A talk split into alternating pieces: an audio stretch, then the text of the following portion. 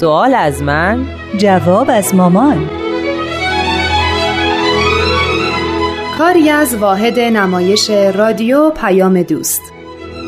با هنرمندی ترانه صمیمی سامی شهیدی.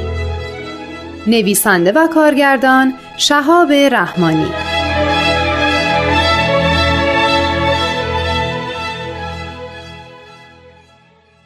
مامان چند بار اومدم که بحث توبه نامه رو ادامه بدیم. دیدم سخت مشغول مطالعه این مزاحم نشدم.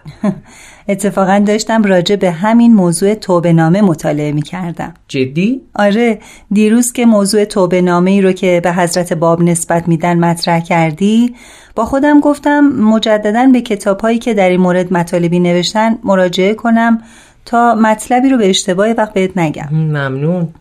خب یادت تا کجا صحبت کردیم؟ صحبت به اینجا رسید که علمای تبریز خواستن در حضور ناصر دین میرزای ولیعهد. و ای از بزرگان شهر حضرت باب رو محاکمه کنن ولی چون به نتیجه نرسیدن قرار شد ایشون رو در خارج از اون مجلس تنبیه کنن بله که همین کار رو هم کردن. در کتابی به نام گفت و شنود سید علی محمد باب با روحانیون تبریز سندی ارائه شده که جالبه. این سند گزارشیه که وقتی ناصرالدین شاه به سلطنت رسیده بود بهش داده شد. در اونجا از قول ملا محمد ممقانی یکی از مجتهدین تبریز که در اون مجلس حضور داشته می نویسه بذار از روی کتاب بخونم. خب اینجاست. آها. ملا محمد ممقانی به سید باب می‌گوید چون توبه مرتد فطری را قبول می دارم اگر از این عقاید اظهار توبه نمایی من تو را از این محلکه خلاصی می دهم. باب گفت هاشا و کلا. حرف همان است که گفتم. جای توبه نیست. جالبه. بعد می نویسه دیگری پرسید آیا بر همان دعوی صاحب الامری یعنی مقام قائمیت که در مجلس ولی عهد نمودی هستی؟ یعنی این صحبت ها بعد از مجلس ولیعهد بوده؟ آره گفتم که که در مجلس ولیعهد نمودی هستی؟ پس از شنیدن پاسخ باب می‌گوید من این فتوای قتل را همان موقع نوشتم پس علمای حاضر در مجلس ولیعهد فتوای قتل حضرت باب رو داده بودن آره دیگه همشون از بزرگترین علمای تبریز بودن پس طبق این سند اونا می‌خواستن توبه بگیرن ولی موفق نشدن. بله. اگه توبه نامه‌ای به دستشون میافتاد شهر رو چراغونی می‌کردن که سید باب توبه کرد و ایران راحت شد ولی هیچ خبری نشد. بعد هم که حضرت باب رو به قلعه چهریق فرستادن و محبوسشون کردن. آره. اگر حضرت باب توبه کرده بودن چرا دوباره زندانشون کردن؟ تو زندان چهریق هم آثاری رو نازل کردن. قبل از مجلس ولیعت یا بعدش؟ هر دوش. ایشون وقتی به چهریق برگشتن مجددا الواح آثاری نوشتن که به دست مؤمنین و مردمم رسید. عجب توبه ای اصلا کسی که میگه حضرت باب توبه کردن و یک توبه نامه جعلی درست کرده پیرو چه دینی بوده؟ خب حتما مسلمون بوده. خب آفرین. در اسلام که توبه و تقیه کار بدی نیست.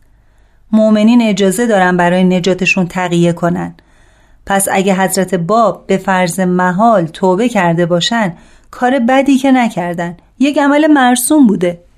دستور الهی رو انجام دادن. بله. یعنی کاری رو انجام دادن که مورد رضای خداوند. آفرین. نمی‌خوام وارد مسائل فقهی و استدلالی بشم. فقط اینو برات میگم که در کتاب معانی الاخبار از قول امام صادق گفته شده نه دهم دین در تقیه است و کسی که تقیه ندارد دین ندارد نه دهم؟ بله با این حساب اگه حضرت باب فرزن وقتی پاهاشونو به چوب بسته بودن توبه می‌کردن چه اشکالی داشت؟ هیچ اشکالی یک حکم یا یک تعلیم اسلامی رو انجام می‌دادن آفرین در آین بابی هم تقیه وجود داشته. راستی؟ بله خب اراده الهی اینطور بود که بابیا تقیه بکنن. بذارین من یه آب خنک بخورم بعد به صحبتمون ادامه بدیم.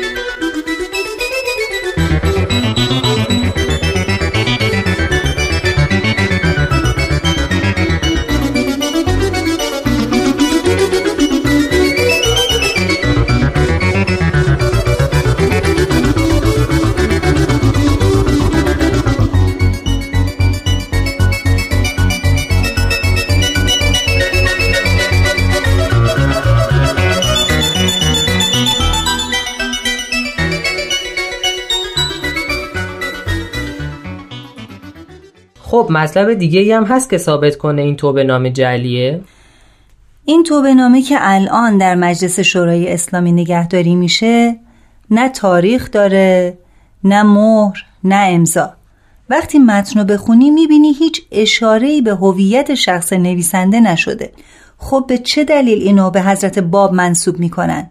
مهمتر از همه اشاره ای هم به توبه در این متن نشده. پس چرا بهش میگن توبه نامه؟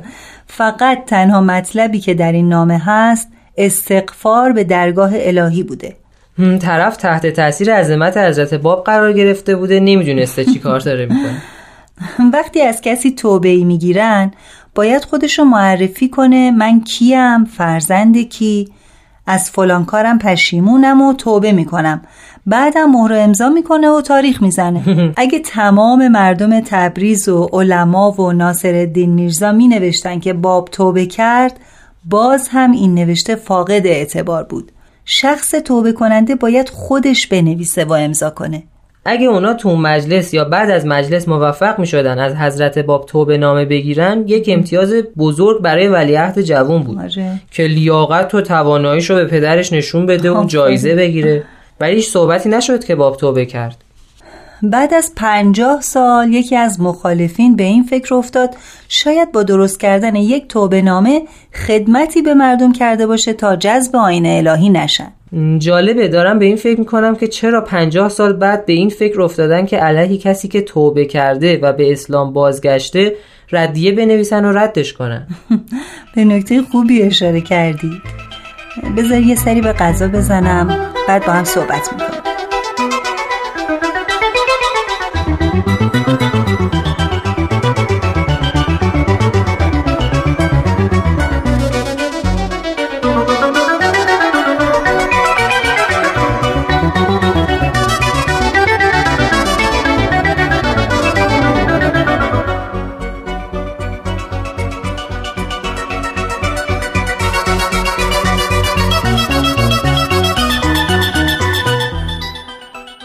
داشتم می‌گفتم به نکته خوبی اشاره کردی. چرا سالها بعد برای اینکه تحمل دیدن موفقیت و گسترش آین بهایی رو نداشتن و ندارن. حضرت باب درسته که موعود اسلام بودن و تمام وعده هایی که برای شخص موعود در کتب اسلامی داده شده بود با ایشون مطابقت داشت ولی مبشر حضرت بهاءالله هم بودن. در واقع ظهور حضرت باب و حضرت بهاءالله و آین بابی و آین بهایی مثل شیر و شکر با هم درآمیختن و همه متوجه این مطلب شدن. برای همین هم گسترش آین بهایی در سراسر عالم ادهی رو به وحشت انداخته و از این تهمت های دیگه به بهاییان و آین بهایی می‌زنن. یاد اون مطلبی افتادم که چند وقت پیش بابا می‌گفت. چی؟ کدوم مطلب؟ میگو وقتی سپاه اسلام به اروپا رسیده بود یه کشیش جوون مشغول نوشتن بود. ازش پرسیدن چی کار می‌کنی؟ گفت دارم ردیه بر علیه اسلام می‌نویسم. بهش گفتن سپاه اسلام به پشت دروازه های شهر رسیده. تو داری ردیه می‌نویسی؟ پاشو پاشو. بعد از مجلس ولیعهد و قبل از اینکه حضرت باب رو به چهریق منتقل کنن مهمترین اتفاق همون فشاری بود که به حضرت باب وارد کردن. تا توبه کنن اتفاق دیگه ای نیفتاد یه چیزی از درسای کلاس درس اخلاق یادمه که می‌خواستن حضرت بابو معاینه آره. کنن. جریان چی بوده؟ یادم نیست. وقتی حضرت باب در ادعای خودشون اصرار کردن علما فتوای قتل ایشون رو نوشتن تا زمان مناسبش برسه. اما برای اینکه از سلامت عقل ایشون آگاه بشن پزشک انگلیسی مخصوص ولیعهد یعنی دکتر کرومیک و دو نفر طبیب ایرانی رفتن برای معاینه حضرت باب. این پزشک انگلیسی می نویسه من به او گفتم من مسیحی هستم و تعصبی نسبت به آین شما ندارم. او گفت تردیدی نیست که همه اروپاییان آین مرا خواهند پذیرفت. این مطلب مرا به شک انداخت که او از نظر اقلانی سالم نیست ولی بعدا او را تیرباران کردند. همین آوردن پزشک برای معاینه حضرت باب نشون میده که ایشون به هیچ وجه از ادعای خودشون بر نگشتن بله. راستی چه خوب شد که معلممون موضوع توبه نامه رو مطرح کرد. تا من چیزای جدیدی یاد بگیرم. خدا عمرش بده. انشالله.